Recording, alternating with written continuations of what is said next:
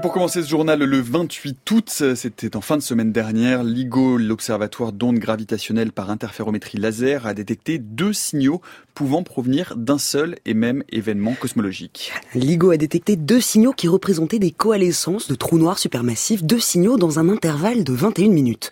Ce qui est assez inhabituel, hein, parce que normalement il faut attendre deux jours, parfois dix, pour détecter deux événements. On se demande donc s'il s'agit d'une coïncidence, s'il y a eu dans deux régions différentes deux couples de trous noirs qui ont fusionné et produit des ondes gravitationnelles. On sait hein, qu'il y a de nombreux trous noirs en coalescence dans l'univers. Mais il y a une autre possibilité. Peut-être que nous avons détecté là un seul événement, mais que le signal s'est découplé sous un effet de lentille gravitationnelle, ou comment la gravité d'un objet massif déforme le chemin de la lumière. Jean-Pierre Lassota est directeur de recherche émérite à l'Institut d'astrophysique de Paris. On sait que le trajet de la lumière est détourné dans le voisinage des masses. Donc ça fait un effet de lentille. Donc si il y a une source qui est derrière une galaxie qui a une, une masse importante, cette déflexion de la lumière donne l'effet d'une lentille et on peut voir deux, trois ou même quatre objets sur le ciel qui représentent en fait le même objet. Le même effet peut arriver avec les ondes gravitationnelles. C'est peut-être la première fois, ça serait d'ailleurs formidable et sensationnel, la première fois une euh, détection de lentilles gravitationnelles d'ondes gravitationnelles. Le problème, c'est que il y a une chose qui manque, ce qui ne donne pas la forme du signal, ce qu'on appelle la forme d'onde. Et donc, pour savoir si vraiment c'est une lentille, il faudrait que les deux signaux soient identiques. Et donc, il manque une information essentielle.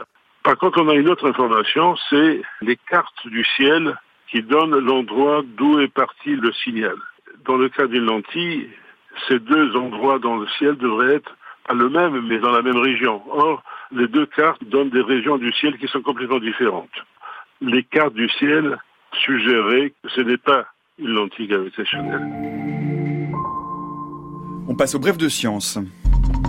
Selon une étude parue dans le Journal of Physical Chemistry, un nanothermomètre à fluorescence mesure la température à l'intérieur d'une cellule. Ah, pour créer ce nanothermomètre, cette équipe américaine a utilisé les propriétés électroluminescentes des molécules appelées body. Quand on les observe au microscope, la durée de la luminescence indique la température à l'intérieur de la cellule et sa viscosité.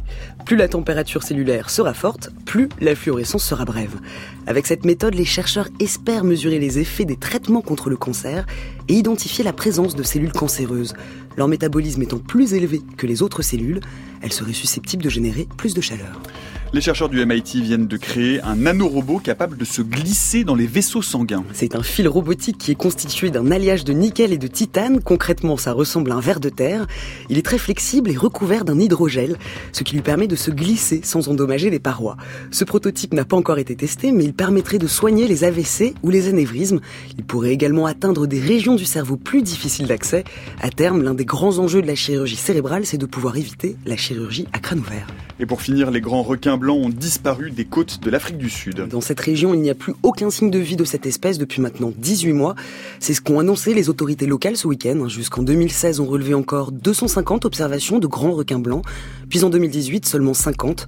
On n'explique pas bien cette subite disparition. La pollution et la pêche intensive sont néanmoins des raisons évoquées.